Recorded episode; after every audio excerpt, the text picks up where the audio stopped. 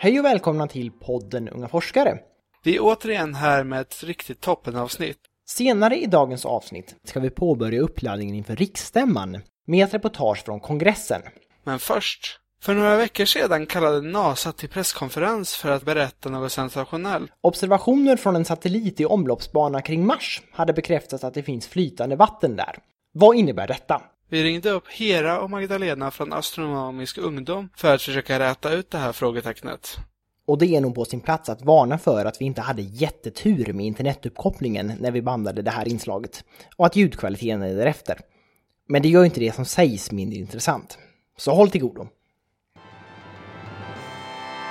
Ja, men då vill jag hälsa er hjärtligt välkomna till eh, detta snitt som kommer fokusera på Mars och den nyliga upptäckten att det kan finnas flödande vatten på Mars. Vi har här två gäster från eh, Astronomisk ungdom. Skulle ni vilja ta och presentera er? Jag heter Magdalena Eriksson och jag är ordförande för eh, AUs nystartade lokalförening i Göteborg. Vi heter Göteborgs astronomiska ungdomssällskap. Eh, och jag heter Hera Protopoppas Wettergren och sitter i AUs styrelse sedan två och ett halvt år tillbaka.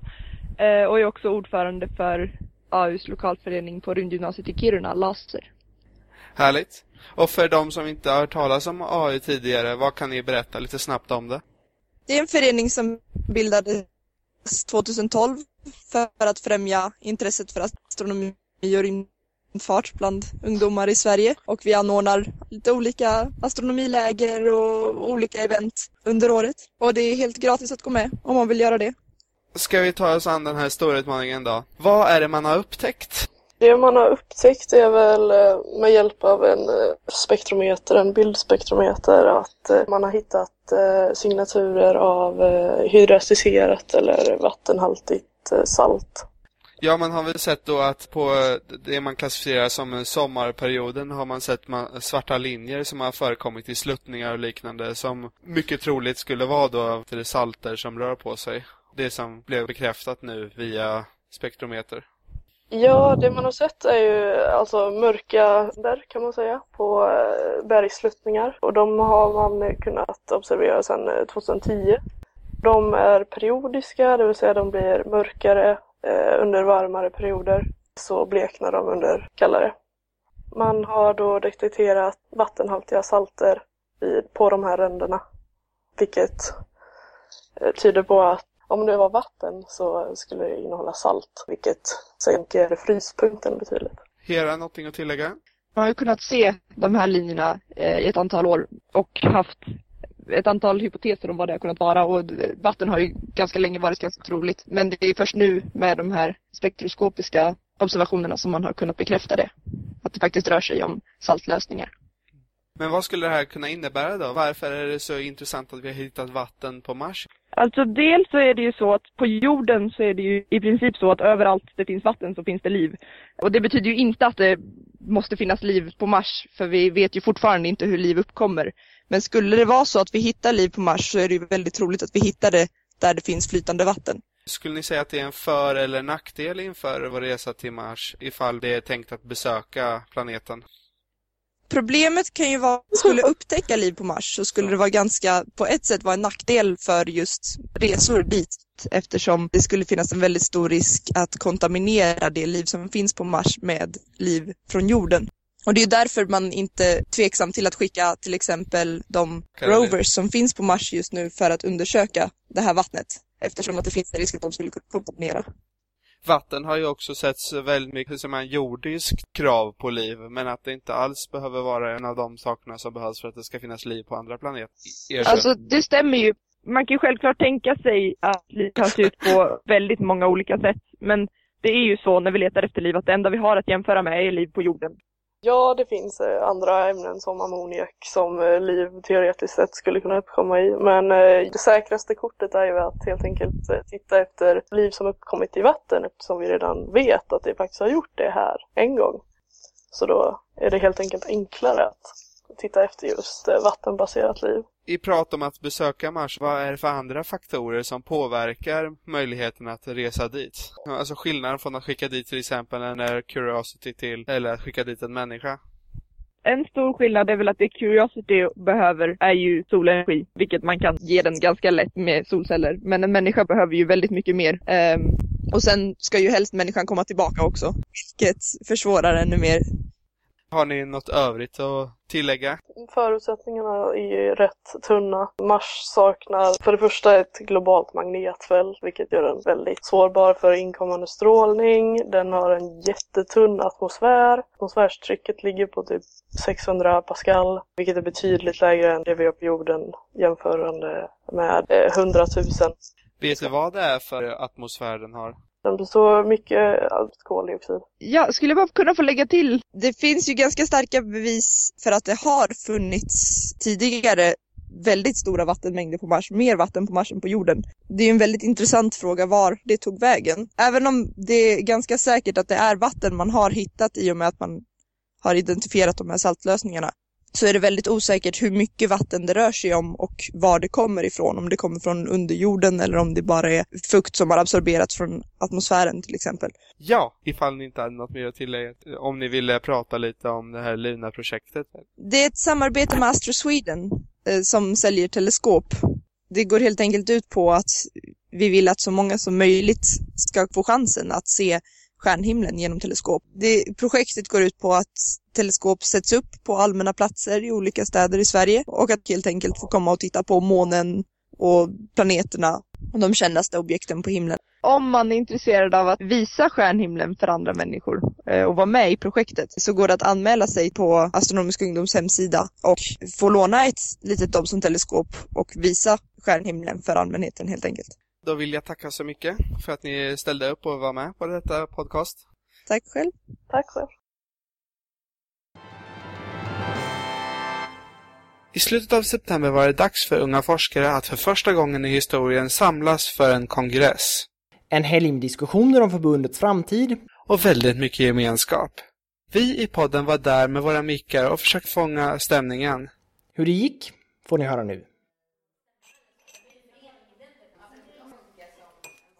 Fredagen den 25 september samlades unga forskare för sin första kongress genom tiderna på Alnäs kursgård i utkanten av Uppsala. Många människor från olika delar av förbundet var där, alla med lite olika förväntningar.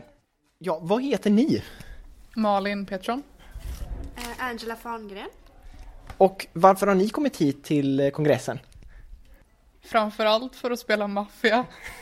Men eh, kanske också för att se lite vad som händer inför riksstämman. Uh, jag är ganska ny här så jag åkte hit för att uh, träffa nya människor och dela med mig av mina idéer helt enkelt. Jag heter Mikael och jag är från utställningsgruppen. Oj, alltså jag vet inte, alltså jag tänker väl att det blir kul att träffa folk utanför just utställningsgruppen. Olle heter jag, styrelseledamot för tillfället. Vad har ni för tankar om den här helgen från ett styrelseperspektiv? Jättebra, eh, förhoppningsvis så Um, så vill vi höra mycket från, från de olika verksamheterna, både SIUS och utställningen framförallt då. Verksamheterna kommer att ha lite möten internt och vi kommer också utbyta lite idéer om visioner och vart förbundet ska och sådana grejer.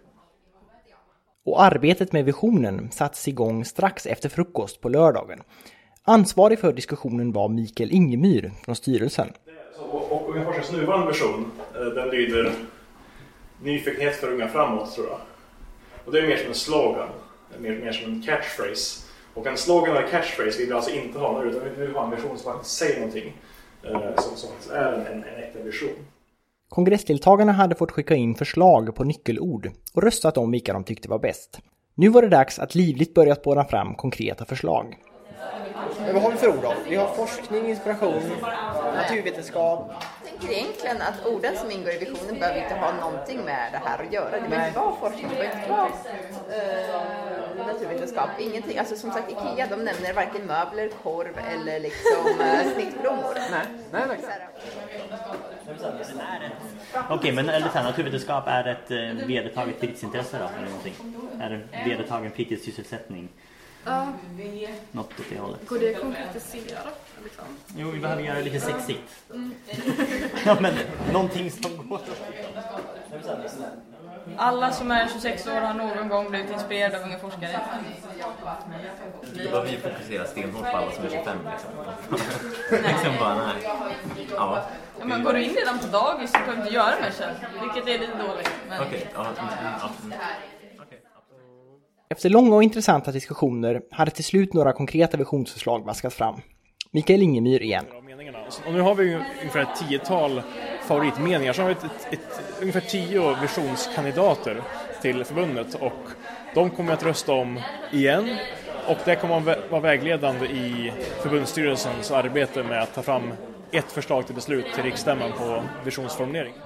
En som satt med och lyssnade under visionsdiskussionen var Anna Sjödin, Förbundet Unga Forskares nya generalsekreterare. Hej, jag heter Anna Sjödin och jag är ny generalsekreterare för förbundet Unga Forskare. Jag ser fram emot att träffa alla drivna ungdomar som är verksamma i vårt förbund och i föreningarna och jag vill sitta med och lyssna och höra alla kloka tankar och idéer om förbundet så att vi kan utveckla vårt förbund till någonting som är ännu bättre än vad det är idag. I nästa avsnitt av podden kommer vi att få träffa Anna igen i en lite längre intervju. Under lördag eftermiddag hölls också ett påverkanstorg. På ett påverkanstorg får man i korthet i ett informellt sammanhang diskutera förslag som det senare ska tas ett formellt beslut på. Förbundet Unga Forskare brukar ha ett sådant på riksstämman, men nu hölls alltså ett sådant redan flera veckor innan den. David från styrelsen förklarar. Nu kan man ju ge feedback på propositionerna från förbundsstyrelsen redan innan de är lagda.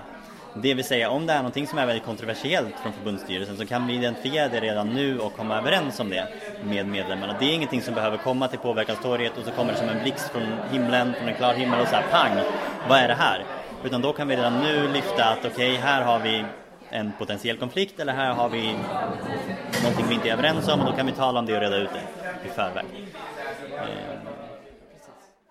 Kongressen var dock inte bara business, utan också en hel del pleasure.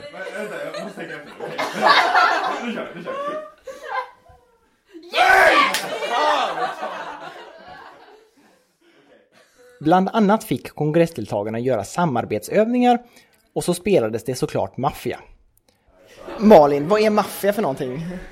Ehm, det är en slags eh, logisk lek skulle jag vilja säga. Man eh, blir tilldelad olika roller och eh, om man är god så ska man ta reda på vilka som är maffia och försöka rösta ut dem. Och eh, om man är maffia ska man försöka döda alla andra. Så man kan utveckla från grundrollerna eh, läkare, sheriff och maffia och till exempel lägga till korvgubbe, kärlekspar. Jag hörde ni er diskutera förut här. Den som får korven kan man döda för den är inte korvgubbe. Så det är lite sannolikt att den är maffia. Jag tyckte Fast, det här. fast den här gången så är korvgubben Ja. Deffläkare också den, den mycket den viktigaste rollen av alla kanske. Mycket Oh my god! Men hon var också den första som sa, men kan vi inte, inte rösta ut någon? Under kongressen fick kongressdeltagarna lära sig marknadsföringsknep. Under lördagsförmiddagen höll Thomas, nuvarande projektledare för utställningen Unga Forskare, en presentation och på söndagen höll sedan förbundsordförande Diana en workshop där det övades på att göra hisspitchar om förbundet. Så här lät det när Ayman från sommarforskarskolorna höll sin. Sverige. Ett land i kunskapsmässigt fritt fall. Passivt står vi och kollar på medan halva Asien springer om oss. Vad kan vi göra? Jag vet inte. Men vad kan ni göra? Jo, i samarbete med unga forskare så kan ni starta en sommarforskarskola. Hjälp till att skapa sysselsättning åt unga. Säkra ert varumärke och ert framtida rekryteringsunderlag. Mina vänner, gör det rätta. Gör en skola. Gör sommaren.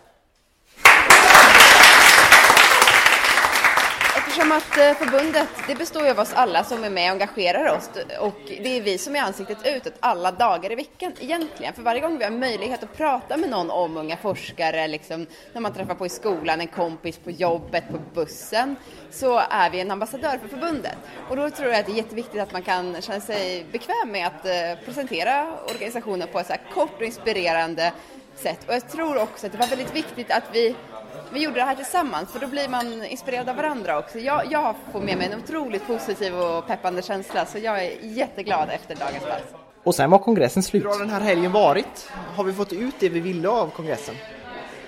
Det tycker jag absolut vi har fått. Det har ju varit fantastiskt att få träffa alla, alltså att få liksom diskutera saker som legat i luften längre, att träffa många nya sköna människor, alltså det har varit underbart. Jag tror det är jättebra för verksamheten att vi har sådana här helger och mötestillfällen liksom.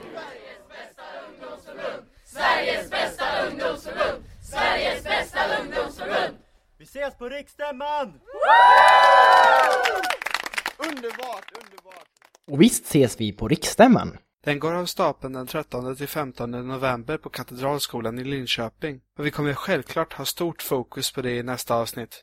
Dessutom kommer vi försöka komma ut med ett litet specialavsnitt inför den, ungefär en vecka innan den startar.